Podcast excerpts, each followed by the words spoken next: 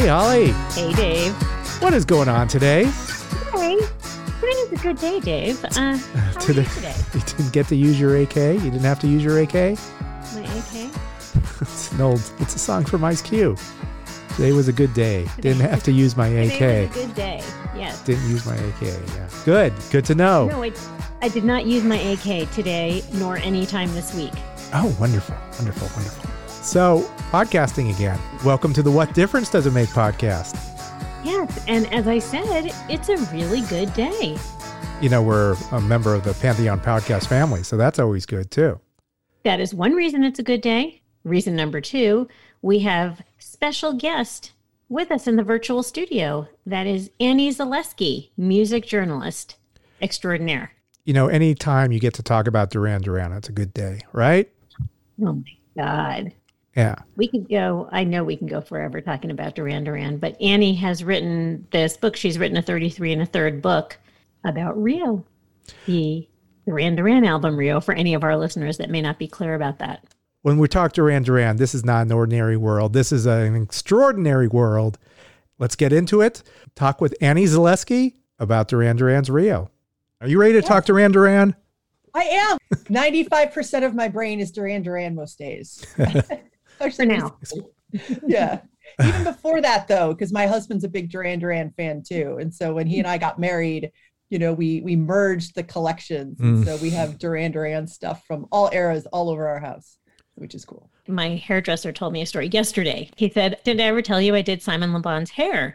And I said, No, no, no. I guess no reason that would have come up except that we talk 80s music all the time. And so he said, I think it was the 90s. He was cutting hair, and a client of his, who was also a friend, was a model, and she was like station, like the Beverly Hills, I think it was the Beverly Hills Hotel, wanted her to just hang out the pool to to draw, you know, other people in, you know, to make it look good, basically. So anyway, she ends up talking to Simon Le Bon, doesn't know that it's him, talking, hanging out. They become friendly. You know, she's a fixture at the pool, and he was staying there for a few months, I guess. He mentioned needing a haircut, and she said, "Oh, let me hook you up with my hairdresser." And he comes to Malcolm, my hairdresser, and the model never said that it was Simon Le Bon or musician or anything. It was just a guy, you know, a good-looking guy, Yeah. and he comes into the salon and Malcolm is, you know, staring at him, looking at his hair, and he's, you know, really into music. And he said, um, Simon Le Bon. She did say my friend Simon.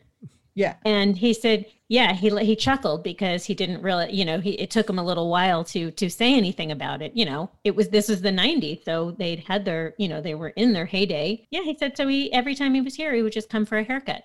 But the woman didn't know. He had to tell Malcolm, my hairdresser had to explain to this woman who this was. That's so funny. You know what though? I bet like I bet a lot of musicians they appreciate that because I mean it can get you know it can get really overwhelming. I think sometimes if like you go everywhere and it's like you know it's like your name in lights, you're famous. It's like sometimes you just want to do like normal stuff. You know even like meeting rock stars. Sometimes it's like up close. You're like you look kind of familiar. Why do you look familiar? And then like you put two and two together because you just you know just sometimes it just doesn't matter. You know Yeah. that's cool though. Yeah. So. He's a good hairdresser then. That's a good seal of Yeah. approval. though. Like, yeah. So- Yeah, I guess musicians uh, got a load of uh, being normal for for the past year. Just like I know. you know, Yeah. suddenly like just doddering around the house. Like, okay, well, Yeah. maybe I'll record something, or I don't know what to do with myself. Yeah. suddenly you're normal again. Guest on Um, a few podcasts by Zoom. Of Yeah. Of course. Actually, I wanted to, to ask you about your your gateway drug. What was what was your entry into the Duran Duran world?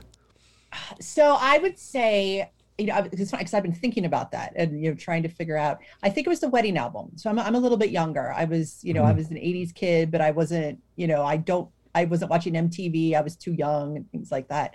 But it was the wedding album. Um, you know, I was kind of, you know, I was a kid. I was, you know, coming home after school and I was starting to watch MTV and the videos for Ordinary World and Come Undone and Too Much Information. Those were like the three that MTV was playing a ton. And at the same time, the radio station. So I grew up in Cleveland and we had a really good alternative rock station The end. that had just started. The end. Yes, Yeah. exactly. You know that. So they, it was so good. And they played Duran Duran. Um, and so those like, and uh, so that was like my first entry and which is, you know, and that was, you know, obviously as, as fans will tell you, that was kind of like their like resurgence like, in. America that, you know, it was, during the grunge era, they were making these beautiful power ballads and these kind of cool electronic music. And that came back. Um, and Duran Duran was very, very popular in Cleveland from the very beginning. Um, because I mean, David Bowie and Bryan Ferry were super, super popular in Cleveland, and you know, Duran Duran was so influenced by them. You know, it just resonated so well with audiences. Like they played in Cleveland on their first U.S. tour, and they did an off date when they were touring with Blondie in '82. They did an off date in Cleveland too, which is cool at the legendary Agora. So, but yeah, that was my gateway, and I guess at the same time. Um, just because I mean, and and you will probably remember in the early '90s, like kind of '80s alternative, like flashback lunches and Yeah. flashback, you know, True. was so big on alternative stations, and so all of that early Duran Duran stuff too was sort of filtered in as well. And so I think I ended up picking up Decade at some point on CD because it was, you know, probably in our used record store and things like that. And I just, you know, I kind of went backwards from there. You know, I was able to get vinyl really cheap just because no one was collecting at that time. So I got their debut and Rio. Really? So you've Oh. you've always been a vinyl girl. So even in the '90s, you were you were collecting. I did. And oh, it's, Wow. it's funny because I, you know, I don't know if I just, I have no idea. You know, in hindsight, I was trying to think, I'm like, what was my mindset as a teenager that I was, you know, picking up vinyl? Maybe because it mm-hmm. was cheap or maybe because I was just like, oh, I'm really obsessed with this. But yeah, in, you know, I saw Duran Duran for the first time in 97 on the Medazzaland tour. And I knew all of like the early stuff, but I realized it's because I had the records on vinyl and I would be listening to them on my parents' turntable. So I, for whatever reason, I always gravitated toward it. Maybe because I was a big 80s music fan always. And so of course, you know, I was like, oh, the vinyl, the art is so cool. And it's, you know, it's a lot, you know, not as compact as CDs. And it just had a different listening experience. oh, I agree totally. I was Um, a music appreciator for sure. Yes. But that's funny. You you don't hear many people. That that was a very good question, Dave. I you assume that it's it's it's Rio or Planet Earth, you know, but you are if you're younger, the gateway to Duran. Yeah. You know, what or what was your your entry into Duran Duran? You rarely hear wedding album. But it's weird is that you know i like the the it's one of the things the band like always felt like they were there though you know because i feel like i at the same time i feel like maybe vh1 must have played Yeah. rio Yeah. and hungry like the wolf because that video was just it's so familiar to me like every time i see it i know every nook and cranny and obviously i've read it on youtube but it's just they're just they've just always been there it's almost like they're just such a part of pop culture in america that you know i just sort of you know they're just a, such a steady presence so what did your bedroom look like in uh, while you were in high school? What did you have posters and uh, who who were on I there? was Who was on the walls? allowed to put stuff on my wall. This was this was the argument that I would have with my parents because well, a I wanted to paint one of my bedroom walls black, and they did not like that either I was So besides, goth. besides being I know. Oh, uh, besides my my favorite bands were REM, The Smiths. Duran Duran, U2, and I probably like Echo and the Bunnymen. Those were like all of my biggies as a kid. Oh, that's why we like you. Yeah, I was I was kind of a weird kid in that you know, and I, I liked all the grunge and all the contemporary stuff, but I was also a big '80s fan. So okay, so I couldn't paint my bedroom wall black. Um, so we compromised. I had like a wall, wall like wallpaper that was kind of like grayscale, but I wasn't allowed to just like stick stuff on the walls, you know. So I had like a framed Beatles poster and a framed REM poster. You know, I had I had to be classy. It had to look like But- art. Yeah, exactly. You know, so I had, you know, that that was the rule of my parents. I'm like, okay. You know, in my locker, I had a picture of, I had like a photocopied picture of Michael Stipe. Um, I, I think that's that's I'm trying to remember, but that's what I would do. I would like our school library had like old issues of Rolling Stone, so I would Oh, like nice. read that. Like I remember reading the '84 Rolling Stone with Duran Duran on the cover, and I remember, you know, downloading pictures. And This was like you know right when we got on the internet, like on mm-hmm. my modem downloading vintage pictures of like all these 80s bands, you know, and including, you know, Culture Club and Duran Duran. And so that's what I would do. Like instead of having stuff on my wall, I would have it on like my computer, like on a folder saved, which is a very funny kind of 90s thing to do, I think. I wanted It to. is- My college dorm had pictures everywhere, and that you know they were in hindsight. It was such a pain to put up and take down because you had that little Mhm. blue sticky tack. Like Yeah. Because yeah, because you couldn't put the thumbtack in those. Yeah. com- Exactly. yeah, yeah. Every dorm was like then. that. Yeah. yeah. That's so, so- but so I got my revenge on my parents then. So Okay, so what about your peers? I mean, you're suddenly you're like all into 80s and everyone's uh, it's not I'm sure you're asked this a lot. you know, 90 mid 90s, it's friends type stuff, you know, Hootie and the Blowfish and Better Than Ezra and all this other like pop pop rock and, and Lilith Fair things. and you're listening to The Cure and it was funny because I so I grew up in I grew up in suburban Ohio. Um, so I guess like a suburb of Cleveland, and I was definitely like the weird, like a weird. I mean, I was you know I was like the big English you know reading fan, and so I was big into English and math and stuff like that. So I was like I was a good student. So I was kind of a nerd, um, nerdy student. I was in marching band, um, but then yeah, I had a flute, played the flute. All right, nice. Um, but yeah, I was like, I remember it's funny. I, I, have like distinct memories is that I had a bandana and I would tie it around my jeans leg to like, because like they did it in the 80s. I don't even know where I saw that. Like maybe it was in like a Bruce Springsteen video or something. I have no idea. It was Chachi from the Chachi from Happy Days, I believe, did that. Apparently. I have no idea why I did this, but I would tie it around my leg and that's what I would wear to school. I'd have my jeans and I'd have a bandana around my leg.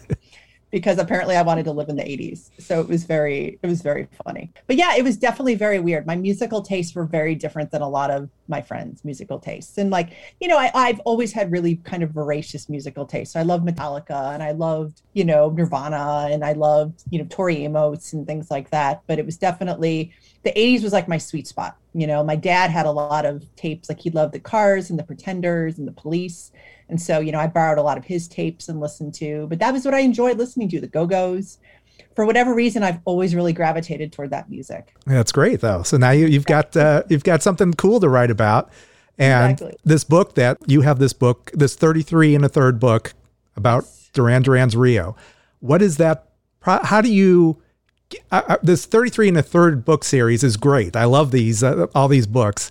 What do you do to say, uh, you know, like raise your hand, like I want to write about this book. How does that work? They basically have an open call for pitches and mm. they have a on their website, I don't remember it offhand, but it's basically like here's a book proposal and here's what we want you to include. Um, you know, it's kind of like, you know, two to three pages on why you want to write the book, a little bit of, you know, are there books by this artist coming out, some sample, you know, sample pages. So you would basically have to, you know, like a paragraph about what the book's about. So it's basically putting a lot of thought into a proposal. And so this, I don't even remember if this if this was maybe 2018, maybe. I think that's when the proposal was, maybe. There was a call for proposals. And so I had been pitching Rio for years before that. I pitched it at least twice, if not three times. I pitched it in 2007, I think, for the first time. Mm. And so I've always had it in the back of my mind that I'm like, I want to write about this. I want to write about this. And uh, you know, I was, I was like, I think I was work busy and I was working on something. And so, you know, I wasn't necessarily going to pitch this round. And then a friend of mine's like, yeah, I'm not going to, you know, but I was like, you know what? I should, I should just do it. And so like right before the deadline, I took my old proposal and I looked at it and I tore it up a little bit and started thinking about it a little bit more and basically sat down and wrote it. And, you know, I got like, it was a couple months later, I got an email saying, you know, congratulations, we're going to publish it. And I was just like, I was like shaking. The, the album is A, besides being, you know, amazing and wonderful, has a good story behind it. And I've always really believed in it. And I've really always believed in Duran Duran. And so, I mean, like I t- I've been telling people, I'm like, this is like a dream come true, but it's like literally like a career dream come true. Not knowing the process before, I would think it would be like winning the lottery, you know? Yeah and it is it's very very competitive they're you know i think they generate they get hundreds of proposals each time so i think whatever you know i you know i'd done it before and so i think whatever it is i finally kind of was able to articulate to someone else because it's it's like selling you know yeah. you're basically selling yourself and you're selling an idea you know, and I'm a mm-hmm. freelance journalist. And so you do that all the time. You're putting together pitches together and it takes skill. And sometimes you work, sometimes it works and you hit, and sometimes you don't. And so I finally landed on the right combination. I was, I was able to kind of say and be persuasive enough. And, you know, and I think it's timing too. You know, I think when I first started pitching, you know, Duran Duran was um, didn't get as much respect as they do now. And I think over the last decade or so, especially, you've seen people, you know, they've gotten a lot more respect musically and just from a lot of different places. And so I think the timing was also right that, and I think for new wave too, people are really starting to look at new wave bands, you know, like the Go Go's and the Cure, and saying, yo, these like artistically, these are really important acts. And so I think that helps a little bit too, that people are finally starting to give new wave the credit that it's long been due. So you have your next one, your next pitch for them lined up. You know, I, uh, I, it's funny because I'm, I'm working on a book on the B-52s as yeah. well um, at the same time, actually, for University of Texas Press. And so I've been, you know, working on Duran Duran and B-52s, and so I have like my, you know, new wave stuff. I think they only let you write one for the 33 to third series. Oh, but I would, you know, I have a million ideas. You know, it was, but not every album because it's, you know, these books are just about one album. You know, and it's sometimes it can be difficult to think you're writing almost 40,000 words on one album. Yeah. So it has to be an album with a good story to tell.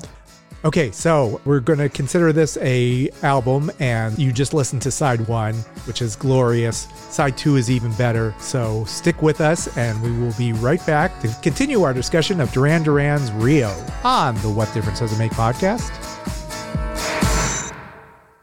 Hello, Pantheon podcast listeners. Christian Swain here to tell you more about my experience with Raycon earbuds.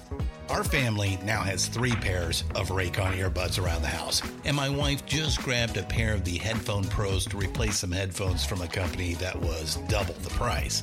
And yes, she loves them. Now, if you haven't pulled the trigger on a pair of Raycons, or even if you have, but you're in the market for another pair because they're just that good, well, now is the time to check them out because they just launched their upgraded model of the best selling everyday earbuds. With Raycon's upgraded everyday earbuds, now you also get active noise cancellation, ergonomic design, and multi point connectivity that lets you pair with two devices at once. New quick charge function, three customizable sound styles plus awareness mode, available in a variety of vibrant new colors to complement any and all skin tones. I even have a pair of earbuds in a cool green color. I have tried just about every earbud known to humankind, and these Raycons are fantastic. Seriously, if you've been wanting to check out Raycons, there truly is no better time. You're going to ask yourself why you didn't check them out sooner, and Raycon offers a 30-day happiness guarantee. So, what are you waiting for? Go to buyraycon.com slash Pantheon today to get 20% off your Raycon order, plus free shipping. That's right, you'll get 20% off and free shipping at buyraycon.com slash Pantheon. Buyraycon.com slash Pantheon.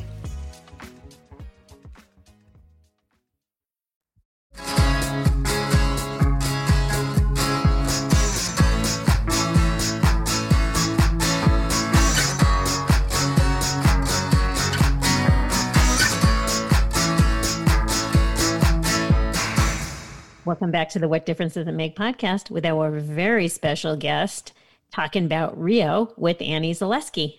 So let let's talk, let's Rio. talk Rio. Are you ready to talk Rio? Absolutely. All right. So set the scene for second album. I mean, uh, for a lot of people, this was their entry. You know, this is yeah. where they discovered Duran Duran because the first album did okay, but it didn't you know launch them into the stratosphere what was the band's thinking at this time for this second album, which is always important? You always hear about the sophomore slump. Where were they at the time? It's so interesting. And I did so much research for the book. And, you know, what's so interesting is that when you look at Duran Duran's early history, you know, they did their first show in summer of 1980 and they released their first album in June of 1981. Rio came out in May of 1982. Mm-hmm. So within two years, they not only formed and released two albums, but they basically had this whirlwind two years.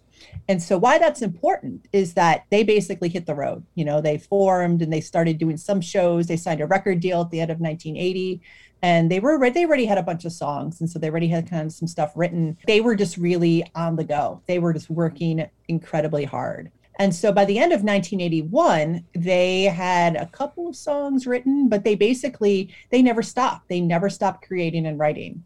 And so, you know, they recorded Rio in early 1982, and that was kind of at coming at the end of an incredibly busy year. I mean, they literally they globetrotted, they went everywhere, and so the record came out of that. You know, all the experiences they were having in terms of you know Rio is, you know, about if you listen to it, it's about travel and it's about, you know, a beautiful woman that Simon Le Bon saw in a cafe. And he kind of built a song around that. But it's also about, you know, the excitement of being so many new places. You know, if you listen to it, it's about all the clubs they there's some references to clubs they went to, you know, there's traveling. And so it basically came out of this just really exciting year. And when you're a young band, and you know you're getting to know each other and you're really you know kind of all going in the same direction there's just a lot of creativity. And so i think there was that going on as well. You know, the first album, they were kind of getting to know each other and trying to figure out their kind of musical path. And then with Rio, they all were just like firing on all cylinders. And I mean, that's kind of a cliche, but it's true. When you listen to the record, they were all energized by everything. And the songwriting, they just hit on, you know, a nine song perfect pop album. You know, any of the songs on the record could be a single. So, yeah, I mean, so they recorded the record in early 1982 at Air Studios in London. Um, and so, you know, as they always say that Paul McCartney was recording there too, would pop around and say hello, which is, you know, totally normal. So Paul. You know, but I mean, yeah, you know, were, as Beatles fans, you know, they were just like, oh my God, you know, so it was pretty great. And, but yeah, that's kind of the start of it. And so they, you know, that's basically it is that their creativity, you know, there was, they evolved really fast because they were working really hard and on the road and just playing music and really enjoying being in a band and all those things, you know, when you have all three of those things together, um, yeah, it's great.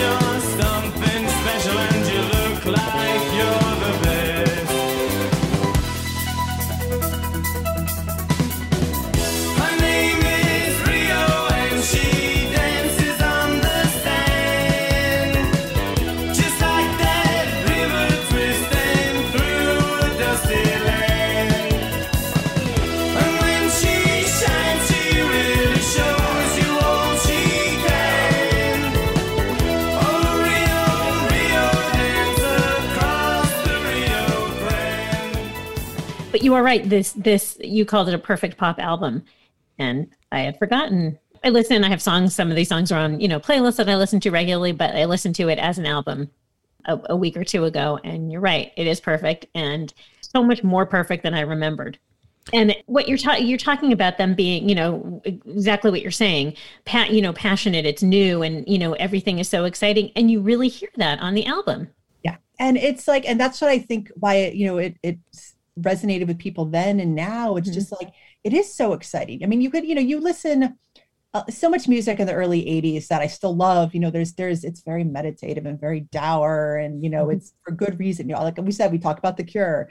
All of the early 80s were so records were so gloomy and i love them because they're gloomy. And you know and duran duran had their moodiness too but there is something about rio that's just you know it's ecstatic. They were trying to capture that feeling of mm you know it's possibility and it's escapism and it's excitement about their own lives. But you know but i think was also so brilliant about the record is that you know a lot of bands they you know they'll write about you know i'm on the road. This is very exciting. You can tell it's very literal.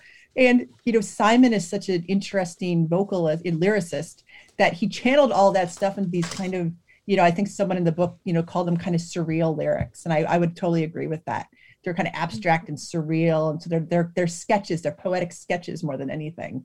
You know mm-hmm. reading into the lyrics i'm just like i'm still trying to figure out some of these things. You can tell the gist of them but it's you know 100% you can't see but it is exciting. And it's so listenable because of that then you know it's so mm-hmm. fun. You put it on you want to get on the dance floor. You know it's that's why i think people still like it too because it you know reminds them of mm-hmm. happy times but it's you know also just a really listenable album too you forget about the musicianship though because you watch them you know you're you're transfixed with their video you know on their videos but they they play they're players. They are mm-hmm. musicians. They're really good. And that's i think another thing and that that came up when i was um you know doing the book and i talked to john taylor roger taylor nick rhodes and also andy taylor for the book and you know they, they, it came up i think when talking to john is that you know everybody on that album every musician had their corner everybody had their parts and everybody was really you know kind of at their kind of peak. And you really hear that. And but i think the the brilliant thing about it is that you know they didn't play over each other. The arrangements are yeah. so good. You know you think of a song like new religion that has that which is actually probably my i think it's in the course of doing the book it kind of rose to the top as being my favorite song on the record but it's like everybody has these really interesting parts from the kind of the the spooky keyboards and then you have the guitars that kind of come in and the bass line and drums and everything.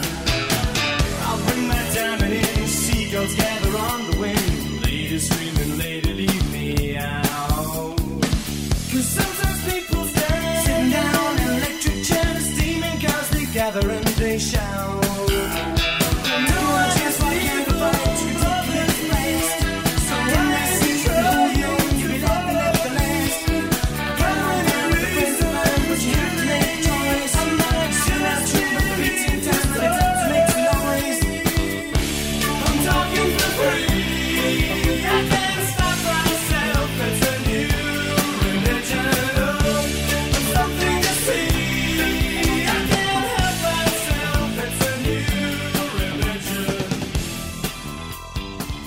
But they're all done in such a way that they're just it, the arrangements are perfect they're all they're all perfectly balanced mm-hmm. and you know a lot of bands they would be you know crashing into each other and it would be you know kind of loud and stuff but it's all very meticulous and deliberate and you hear that especially on rio i think especially throughout the whole album Yep. Dave, do you have a favorite song on this? Oh, sorry. Well yeah I- question. well actually i mean i was just going to touch on it was a record and i love that i think the reason it's good is i kind of didn't like the cd era because everyone kind of wanted to fill it up with 70 minutes worth of music. Yeah. And that's not necessarily a good thing for for an album. This has nine songs on it and i just i love how it just uh you know it, it kicks off with rio which is just you know like like you said this is an adventure. You know immediately as it as it starts off like oh my god we're we're going for for a journey i had actually written something like as i as i was looking at the lyrics like one of my favorites was it was almost remind me of like a Springsteen lyric. Look at that. Did he nearly run you down? At the end of the drive, the lawmen arrive. You make me feel alive, alive, alive. I mean, that's like that's epic. You want to do like that Springsteen thing, like alive, alive, alive. You know? I Um, like when that song crests at that line too. You think about it, it's just like it's perfect. Like it's just crescendoing and crescendoing, and you know, you're right. You know, I mean, before you know, this is, I think before you know, you would have like the beat drop on like songs, but it crests and then it just like lays into like the end of the song. Like it's perfect. It's just yeah, the dynamics of that song especially are just perfect. And that line too. Yeah, it's just and you know, and that's and the the sequencing of the album, which was definitely you know no accident. You know duran duran uh, will tell you be the first ones to tell you yeah we are very careful about sequencing. And rio is sequenced perfectly you know and that's especially on vinyl basically. I mean it's you know flip it over like it's a marvel in that sense. That's funny because I was with the chauffeur. yes exactly. Perfect. That's funny because I was looking, I was thinking sequencing too, but um, but I had just listened to because I think you posted it of them talking about. Uh, it was like an, a radio special, and it was like nine minutes of them talking about the album, each song. But they mentioned that side one was mo- mainly pop songs, and that side two conceptual, and that's how they've envisioned it. What's funny about that though is that it's totally conceptual but they also all work as pop songs. Yeah. you know sometimes when you hear bands say oh we're going to have side two that's where the all experimental stuff is. You're just like you know you never go to the side two because you're like oh it's a little much but like side two songs were so great. I mean save a prayer was on side two rio. I mean which is you know such a one of their best songs you know their amazing ballad. And but yeah it is it is kind of the moodier stuff the kind of there's some, a little bit more experimentation on side two uh, but it works it's it's perfect Can I ask you why we would save a prayer for Simon instead of it's a it's about a one night stand. She sees him, she sees him. It was kind of like um, standing on the corner of Winslow, Arizona, or something like. So this woman this woman sees him, and they have this one night stand, and then he's he's back on the road or something. Like, hey, save a prayer for me now. Like I never understood that. it's hard to know where you know the the origins of that song come from but i think that's very i mean uh, sadly I- you know it's kind of romanticizing that a little bit because yeah if you're having a one night stand with someone and they leave you that's like that's like the opposite of romantic but if it was like a perfect night and you're like both of them both everyone and both people are like yeah i'm, I'm good you know i don't need any more this is perfect we're not gonna we're not gonna ruin it by doing something else i totally get that it romant it, it romanticizes a little bit you know you don't know if it's like mm-hmm. a one night stand after you know they've been sort of two people have been dancing around each other for a while you know you don't know. You don't know the backstory leading up to that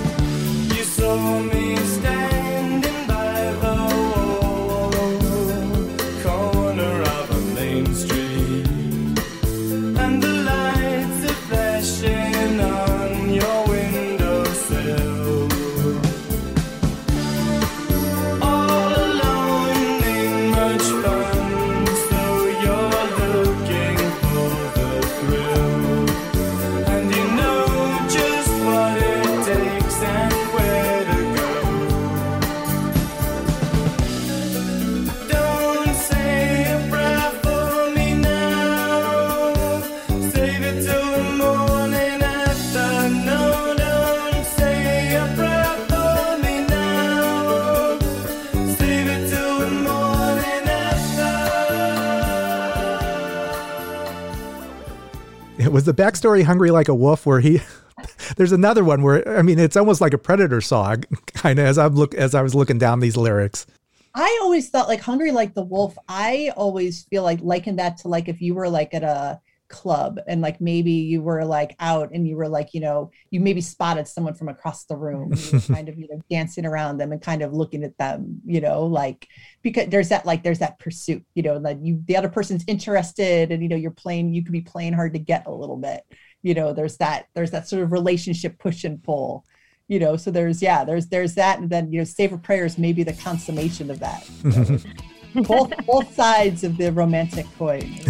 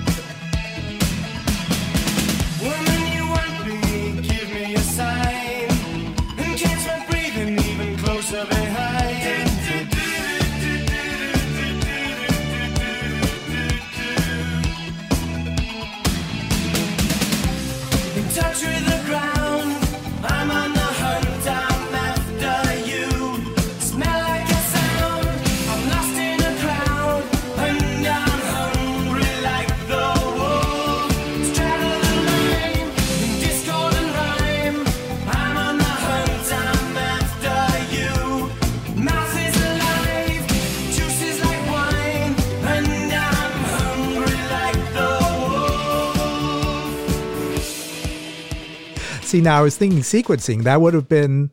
I, I don't know if that would make more sense though, to put "Hungry Like a Wolf" before "Save a Prayer," or if that you know, if "New Religion" should be it should have been the first song on the on this on uh, on side two. See, I love it. I love Yeah. New Religion because I mean that song, you know, you have the the grand intro to that song where it just kind of eases in. So, you know, you turn over the record and it's sort of like you immediately know that this is something a little bit different and it's a little bit moodier and it's slowing things down. And then, you know, Last Chance on the Stairway, which I think, you know, is also about, you know, a party. I believe I, I, I have to look up the exact quote, but Simon, that was one of the ones that they played on their late 1981 tour live. And uh, Simon prefaced it with, you know, it was a little bit more soulful than a song they had done. and it's, you know, it's basically about a, a party that, you know, you're kind of bereft a little bit. And like, I, I mean, how many of us have been at a party where you're just like, this is just not working and you're just like having a bad time and, you know, it's kind of deflating. And so that's, you know, I like that. You.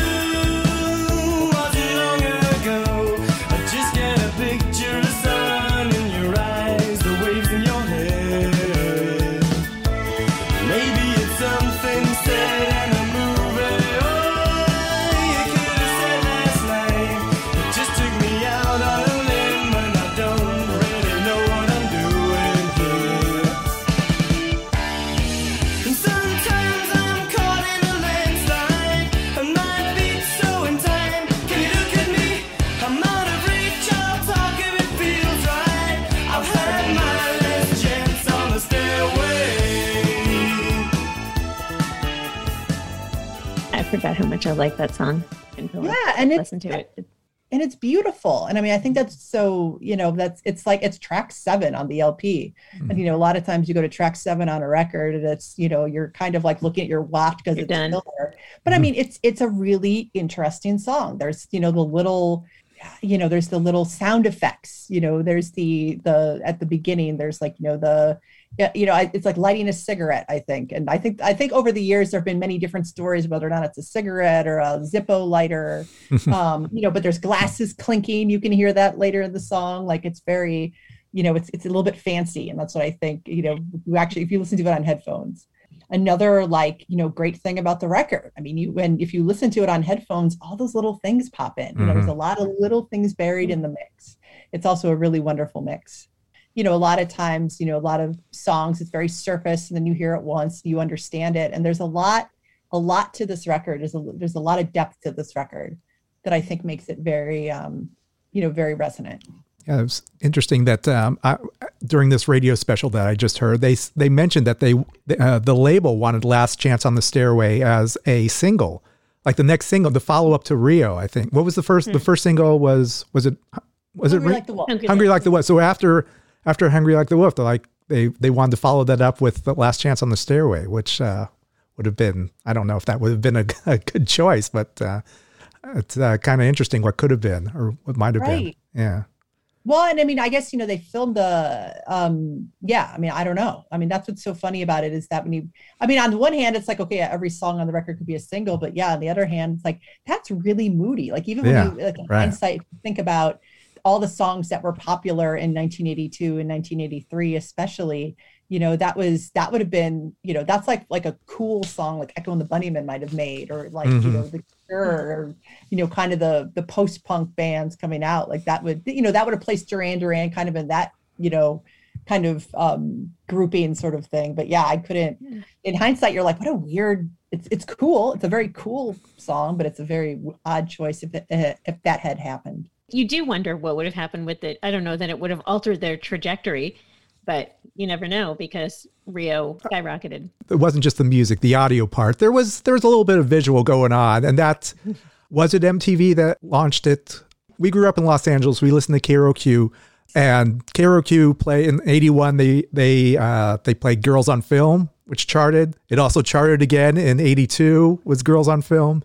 They were starting to build up, and this I don't know when MTV started really pushing these videos, but uh, like the first video, "Hungry I Like the Wolf." What's the history behind that video? So the band went to Sri Lanka. So basically, they ended up they finished Rio, and literally Nick Rhodes like finished like mixing the record and hopped on a plane and went to Sri Lanka in early April, and they filmed videos there. They filmed um, they filmed Hungry Like the Wolf. They filmed a little bit of Lonely in Your Nightmare. They filmed a little bit of Save a Prayer there. And so then I mean this is like their like ridiculous schedule. From Sri Lanka. Then they went to Australia, and then they went to Japan and then you know i think they basically went home and to england and then the record came out in may. So they were doing all of this mm. stuff. So but hungry like the wolf is pretty much like they knew they were going to film the video. Like that was a very deliberate choice. What's interesting is that so M- mtv and duran duran they had really laid the groundwork for a relationship so you know mtv launched in august of 81 and they had really already been talking like well before rio came out. It's, it's funny because finding proof of you know and I, i've watched I, i've tried to find as much like 1981 mtv Mhm. video clips as i could. Mhm. and they did. Some of their early videos did get airplay because i found press references to it. I found press references from early 82 um, where a record store in pennsylvania said you know yeah we're selling a lot of duran duran records. And in late 81 too in, in cleveland. I mean i mean basically at that time the most of the bands that had uh, videos were british because you know music videos there was such there was already a culture in the uk for that. You know there were some american bands you know like REO speedwagon and the cars and some of the more um, you know i guess aor bands had videos but it was a lot of british bands. Mhm. so you know hungry like the wolf it was pretty much like a foregone conclusion i think that it was going to get added and I actually found proof that it was added in July of 82, early, early July 1982. There's a reference that it was basically put into rotation. It's hard to tell how many times it was spun, but at least it was added to MTV. Rio was actually added to MTV too in September of 82. So, I mean, yeah, Duran Duran really started taking off first on MTV and radio came later. Um, there were some stations like KROQ that were playing them. Um, you know, there was, I, I found a, a uh, really a, a nice little a couple of air checks from like July 82. They were playing the band before they played, I think, the Greek Theater. Yes. With, uh, Dwight Twilley. Yeah. And so that, you know, so they were definitely getting airplay in LA because LA was always super cool and ahead of the curve. But yeah, I mean, they were huge on MTV. And then, you know, radio, they really started hitting at rock radio in like, like basically Thanksgiving of 82. And then by early 1983, they had finally kind of conquered that with Hungry Like the Wolf. And then everything else sort of exploded from there but yeah, MTV, they were just getting like so much airplay and they were selling records in areas where, you know, there was where MTV was popular and, and, and it was wired and, and cities had it. Duran Duran was selling records. And in a lot of other places, and, you know, I talked to a lot of people and did a lot of research, and it was like, if you shopped in this neighborhood that didn't have MTV, you know, we were not selling Duran Duran records. But if it was a town where there were, you know, MTV, we Yeah. were totally selling like tons of them so it's i mean it's it's so it's so funny to think about now because everything is so different now Mhm. but that's kind of how it was it was such a slow rollout um, in america at least Who designed the clothing, or what? What was the was it the band's vision on what they wanted? Like, let's go to an exotic locale. Was it the band or was it the director? Like, oh, here's what we have to do. I don't know if you have ever read the book. There's a, a the book that just came out by Dylan Jones about the new romantic scene, and Oh yeah, that's on my list to read. yeah, it's it's really good. You'll you'll love it. Was that always Duran Duran's look? Just uh, you know, just beautiful. With good hair. Well, what's funny is that so I think you know the the idea to go to Sri Lanka and those locations I think was their management. You know, their management definitely had kind of cinematic visions, and the band were down for that. You know, because they were like, sure, you know, you're a young band, you're up for adventure. But funny, their fashion changed so dramatically from in their first. I guess three years, I would say, you know, because I think in, in 81, they were a little bit, you know, they were doing the new romantic kind of pirate look. It was kind of swashbuckling and it was, Mhm. you know, it was very funny. It was, um, you know, but then they got a little bit more casual. And then they got their Anthony Price suits, and so you could see some of the very, very early like Rio press footage. You know, they're wearing their suits. They're all beautiful colors and things like that. And then, you know, as they kind of got a little bit more popular, like so many of their like early 1983 photos, they're like, you know, they look like clean cut, like I don't, I don't even know, like almost preppy, I guess, in a sense. Uh, but they were all they're all just so photogenic. I mean, it really didn't matter Yeah. what they wore. They were all young and they were all good looking, and you know, so obviously that they had a huge advantage because of that. And you know, I don't think they ever took like a bad picture. So I mean, that's always it's always like you know, it's always Yeah. an advantage, you know. And there were you know because there were five of them. Then it's sort of like if you were into like you know one style, there was a member of Duran Duran for you. If you were to another style, there's this member of Duran Duran. You know, it was the Spice Girls. Obviously, you know, everyone kind of laughed. You know, there's like you know Sporty Spice and Scary Spice and all sorts of stuff like that. But you know, there's whoever was marketing the Spice Girls, like they completely got it. They completely got why you know people have fandom. But I mean, that goes back to the Beatles. You know, Yeah. I mean, Paul was the cute one. Whose team were you on? Who do you identify with? That's a really good question. Um, so I always been a big fan of John Taylor's bass playing because I think I've always thought that he is like the most underrated Mhm. bass line. Probably Nick Rhodes, I think, honestly, because you know I've I've interviewed him. You know, I interviewed him for the book. I've interviewed him several times, and just the way. And I'm a big keyboard fan too, and so like keyboard mm. music, and so I really appreciate what he does on keyboards. So that was probably it. I was one of those weird kids that I was always like, I would like look down on people for liking rock musicians for being cute. I don't know why. I think I was rebellion or something, but I was like. Mm-hmm. "No, I like the music. I don't like them just because they're their looks. So It puts us above them. Yeah, yeah. I don't know. I who knows? You know, I mean, like I said, Yeah. I was I could be kind of I, I was an unorthodox teenager. So mm. yeah, but they're with them. The fashion was integral to the music. I mean, I they're players, but the fashion it, it's hard to separate them. That's why they're also such an interesting case study is that they did they had the aesthetic down. They had the visual aesthetic down. They had the from just the clothes they had the video aesthetic down. They really knew how to work video. They had the audio down. I mean you know there's so many music videos i love but the songs when you listen to them you're like okay this is fun but it's not necessarily art. It's not necessarily something that's like the most amazing thing you've ever heard. But Duran Duran had it all. Like that's what's so, you know, in hindsight, you're just like they really they had everything. And very few bands do mm. that. I, I think very few bands before or since have been able to kind of mm. put all of that stuff together. we watched MTV in the 80 in the early 80s and they were just bands playing and occasionally you would see smashed glass or something or like a little explosion or something. It was very on the cheap. And i don't know what was their inspiration to like let let's open up our world instead of just putting this in the studio. Let's go outdoors and explore things. I had never seen i don't think that was i'm fairly sure that was the first time i'd ever seen something like you know in a fancy locale do you know of any other video or something that inspired them this hungry like the wolf video in rio what was the impetus for doing this It's a really good question. I feel like part of it too, uh, besides the fact that I think that their managers were just really, uh, you know, they the they got along with their management because all of them wanted to see the world. They all were very much like, you know, we came from England. Let's see what else is out there. So I think they all had that kind of curiosity. I think the fact that they worked with Russell Mulcahy too, who is just like a, a visionary in terms of just uh, an amazing. I mean, you look at his music video CV, and he did everything. He did Yeah. so many videos at that point, and he just really helped kind of shape also kind of the the scene and kind of shape the the direction where music videos went. And so I think that helped a lot too. Because they were all, and you know what though, they planned. I mean, that's the thing is that, you know, I, I talked to Russell and, you know, they went around and they scouted locations. I mean, they really treated the music videos like little movies Mhm. And I think that's also a really big difference, you know. But I think also because they were in the UK, I mean, you know, music videos were so far ahead in the UK just in terms of, you know, kind of trying to do interesting things. You know, I mean, you had, you know, Bohemian Rhapsody was 1975. You look at that now, and that was very cutting edge for its time. But you know, you had Bowie doing stuff. You had Ultravox. You know, you had all of these bands. You know, in America, it was like Blondie, Devo, and Talking Heads doing interesting things. And that was pretty much like they were like big three. Uh, but i think that was just a culture you know there was just a culture of music videos and doing interesting movies in the uk and all of the bands really embraced the visual element. Obviously there was kind of the blitz movement and the blitz kids and that was Mhm. kind of in the new romantic movement was all very visual focused. But there was just kind of i think a push toward that. And i mean in america rock music was still a little behind. It was still like we're a bunch of guys we're going to get up on stage and play our guitars. And i like REO speedwagon so this is no shade at all to them but like they had performance videos. That's what they weren't Yeah. necessarily acting. They weren't necessarily comfortable with doing that. They were more into this is what we do. We are musicians and we play. And so that's what kind of those videos were. But the, the the British musicians were always very visionary in general about music can be more 3D. I mean, if you look at like in the 70s, you know, you had Pink Floyd who were doing amazing things. You had, you know, Genesis, you had Roxy Music. All of them were very visually interesting.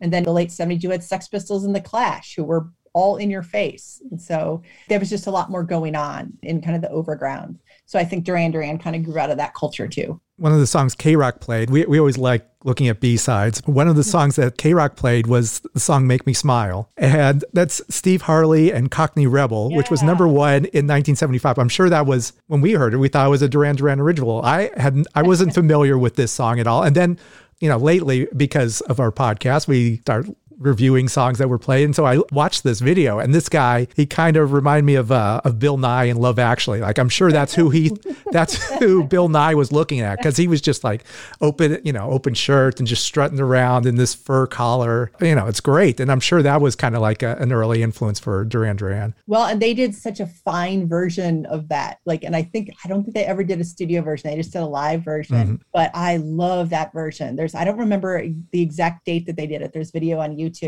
and Simon just goes for it. He's Mhm. perfect. It's like the perfect song for him to sing, and the band is really into it. And like, oh yeah, no. I, I mean that that's kind of, and I know that they were big Cockney Rebel fans, and so that's that's the like the tradition they came out of. You Yeah. know, when you look at, they were such music fans, and I think that's another big thing about Duran Duran. Um, and they're still Right. big music fans.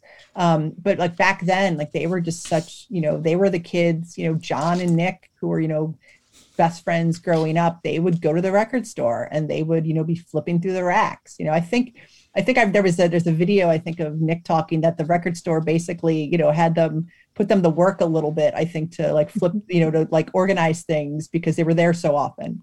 You know, they were they were the ones that were, you know, watching all the TV shows. They were just absorbing everything. And so, you know, when you grow up just, you know, so passionate about something and they really poured everything into the band, you know, and kind of, you know, they would, as the 70s went on, they, you know, learned about new styles and new music coming from America and elsewhere, you know, but, you know, it's, it's very interesting, like even reading like older, um, like very, very early interviews, you know, they were talking about like, I think like just like really interesting stuff, you know, they were big music fans. And I think that's the other big secret.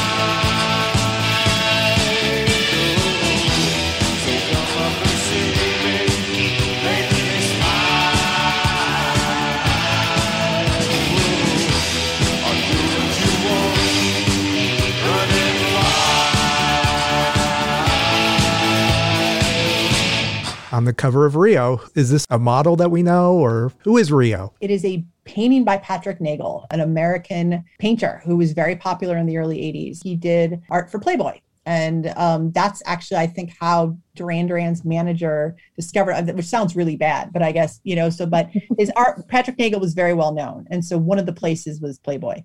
And his, their Duran Duran's management like came upon them and the band really liked his style. So they commissioned him to do a couple of paintings. And one was the Rio. And then there was another painting that ended up on a, a single cover that's what it is. It's basically, I mean, if you, if you, it's, it's so uncanny because, you know, the album is Rio and you see this woman and it's just like, it's Rio, you know, there's that, that is just, it's just utterly perfect. And so that is a Patrick Nagel original. And I mean, the, the saddest thing that and Patrick Nagel passed away many years ago, very suddenly, not long after Rio came out, actually. And there's not a ton of interviews with him. One of the things when I was kind of looking for, um, material was like, did he ever talk about the record. I couldn't find anything. So, I mean, I don't know if it's just not out there. I didn't look in the right places because I was just like, I'd love to know his sort of mindset. You know, what was he thinking when he was doing this? What sort of direction did he get? You know, how did he take that direction? But yeah, he, he passed away in February of 84. And so, um, you know, which is far, far, far too young. But yeah, that was, that's Patrick Nagel. And it's funny because that artistic style is, you know, has been forever just, you know, it's so popular in, in pop culture. You know, Forever 21 last year did a whole line of t-shirts and sweatshirts with him. And so I bought a bunch of stuff. so there's all of these like Rio-esque women on t-shirts. And there's been some like, you know, cartoons that have done kind of taken the style. Like it's unbelievable. I had Patrick Nagel prints up in my first apartment. Yeah, exactly. Right. like, yeah, it's just just an amazing kind of artist. But Mm-hmm. I mean, he really embodied that time, but that's what makes Duran Duran so great too is that that's just the perfect you know you see that album and you're like you want to listen you want to listen to it. You want to be like what is that? You know, what, what is this record? I want to know more about it. And so it's perfect in that sense. But then there was also the design because they had that painting but malcolm garrett who did so much work with uh, the band early on you know designed the sleeve. And he just did and i talked to him for the book too. And just the way he kind of approached it too just like phenomenal. He just he really helped kind of shaped the uh, the merchandise and also kind of album and single aesthetic of the band early on because he designed all the sleeves for the early records or for the early singles too and he worked with like buzzcocks and magazine and so he has this like this really awesome pedigree as well There's one song that I'm shocked they don't play this at all. They've played this from 1982 to today. They've played this song 18 times. What is this underplayed song from Rio? i didn't realize there was trivia Yes, Um, there's always trivia on, on our show. 1982 all right I'm, I'm looking at the playlist now. It's not the chauffeur because they still play that. I saw them play that in vegas. Not save a prayer. Religion is not like religion. Rio. I have a guess. uh you know what? Actually i think it actually might be my own way. Is that correct? No, they've played that 73 times. There's a song they've played even less. I'm guessing Lonely in Your Nightmare. yeah That- it must be that then That is it. Lonely in Your Nightmare has been. wow They've played it. Uh, as I looked, they played it um, a total of 18 times. Six times in 2001. The last time they played it was in 2007.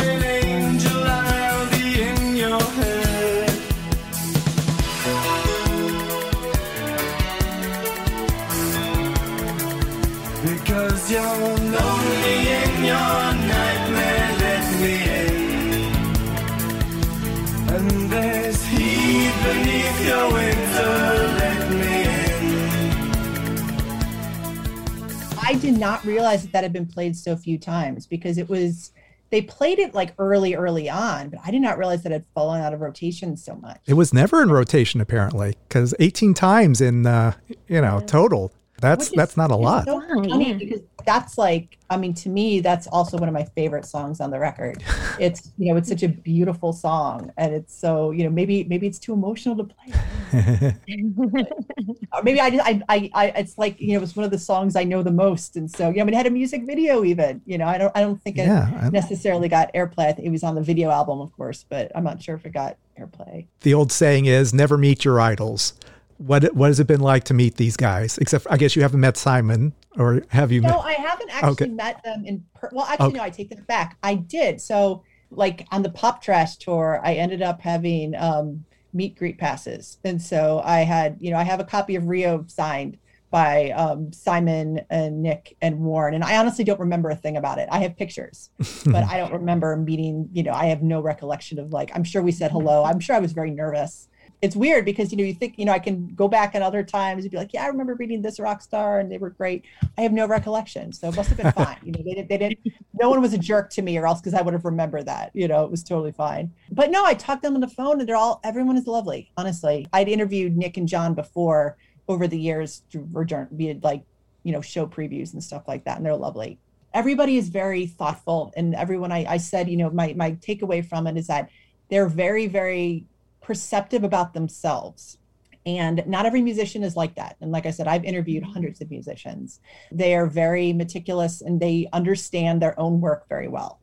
And i that's massive strength you know Yeah. because when you're writing a book about someone you know it's very helpful to kind of have those insights. Sometimes you interview musicians and you're like tell me about this record. And they're like well you know and they give you platitudes and cliches you know but everybody was extremely thoughtful and detailed about the record and and about themselves and so i think that's one reason why I think Duran Duran has been around for so long because they are very thoughtful about their own music and career. You know, they do a lot of social media stuff. You can tell they're they're very they're lovely people. You know, they're good to fans and and things like that. More people should know that about them, about how not just not just the caretakers of their image and their music, but that they are, uh, you know, as you say, meticulous about it, because that's a big, a, a big selling point for a band. You know, they're not just pretty boys in the, in, you know, in a video. That they that they care, that a lot goes into it. I think you're completely right. And I think, you know, for many years, people didn't see that. And you still hear people say that sometimes, you know, mm-hmm. when you hear certain people say, mm-hmm. oh, Duran Duran, that pop band my sister liked. But nothing could be further from the truth, honestly. And you see more and more people now. It's very, very interesting doing kind of a, a lot of social media book promotion, you know, which musicians have been liking my tweets and which people I see you know, saying things. I'm like, you're a fan. I, I can I can see you're a fan. You know, it's you know, when Nick Rhodes recently got um honored Roland's Lifetime Achievement Award, he basically had testimonials. And it was like a this is your life, Nick Rhodes. Here's people congratulating you. and it was from the people you might expect, but then there's people like all these metalheads. I think it was the guy from Dream Theater was talking about like, you know, Nick and so I'm just like, how great is that? You know, there's all these metalheads that like Duran Duran. They have a lot of they're getting a lot more respect. For years I've thought that they need to be in the Rock and Roll Hall of Fame. And just doing this book just like cemented that for me one one thousand percent. When you look at their influence and the music they made and just everything over the years. And especially with, you know, Roxy Music getting in and the cure and Depeche Mode, you know, it's time. It's like long overdue for them to get in. Actually, I have one little. I I put together when I was listening to Rio. I was like, all right, I'm going to put. I have this five second medley. Let's see if you could pick out these three songs.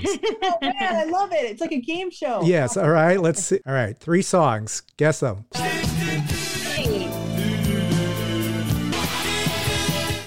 It was Hungry Like the Wolf, and then uh Save a Prayer, and then Rio. Yeah. That was my do do do trivia question. Very good, Dave. Yeah, I know. Well, Master Dave. well, I was listening to the album. I mean, thanks to, to Annie, I was, you know, re- rediscovering this album. And then all of a sudden, like, oh, yeah, look at, I remember Simon loves to do do a lot. I love it. That's Well, like and, you scatting. know, Simon scatting. I feel like his it is theater background. He's a drama student, and you know you have that. You can tell that musical theater bit in him comes out. That's that's one of the reasons why Duran Duran is so great. Fearless as a as a front man. Everything everything you need to be as a as a charismatic front man. Yeah. He fits the bill. That's why we love him still to this Yeah. day. Yeah. Thank you so much. This was really nice. A lot of fun. Thank Yeah. you so much. I appreciate you reaching out. Yes. Thank you so much for doing this. This was great. and we can call you friend of the show. So in case of an emergency, we can, uh, we can reach out to you. You can call a friend. I can be one of your lifelines. Perfect. Oh, good. Okay. Best of luck with uh, with the book. I, I look forward to getting into it. It's gonna be, that's gonna be a great read. Awesome. I'm looking forward to people seeing it. Yay! Yay. Okay, so that concludes our talk with Annie Zaleski. I had a great time. I seem to remember why we created this music podcast is that uh, we like to nerd out about music and certain albums. I think we found someone who's a lot like us.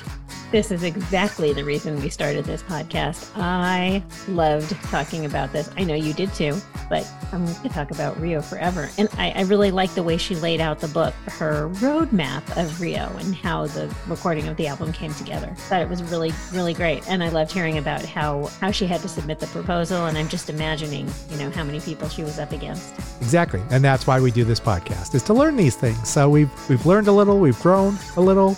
I think we're a little more mature now after talking with Annie, who's who's extremely well versed in this subject. So, and we now have a, uh, a new friend of the show, so that's exciting as well. You say well versed in this subject. I think she is well versed in anything musical. She seems to be very well versed in. Yes, if you're on Twitter, I highly suggest you follow her. Uh, I believe it's at Annie Zaleski. So A N N I E Z A L E S K I. So follow her. And uh, while you're on Twitter, why don't you follow us? Great idea. You can follow us at WDDIM Podcast on Instagram and Twitter and on Facebook at What Difference Does It Make Podcast. And check out YouTube. We are posting on YouTube all the time short clips, some outtakes that maybe aren't included in our interviews. So there's a lot of fun stuff going up there. So check it out. Reviews are great. If you like what you heard, five stars. We love reading your comments. The comments that you leave, you've left some on YouTube on some of the videos. We love hearing about when you're fans of an artist that we post. Uh, it's, it's a lot of fun for us to read. so, with that said, until next week, this is Dave. This is Holly. Check you later. Over and out. It's NFL draft season, and that means it's time to start thinking about fantasy football.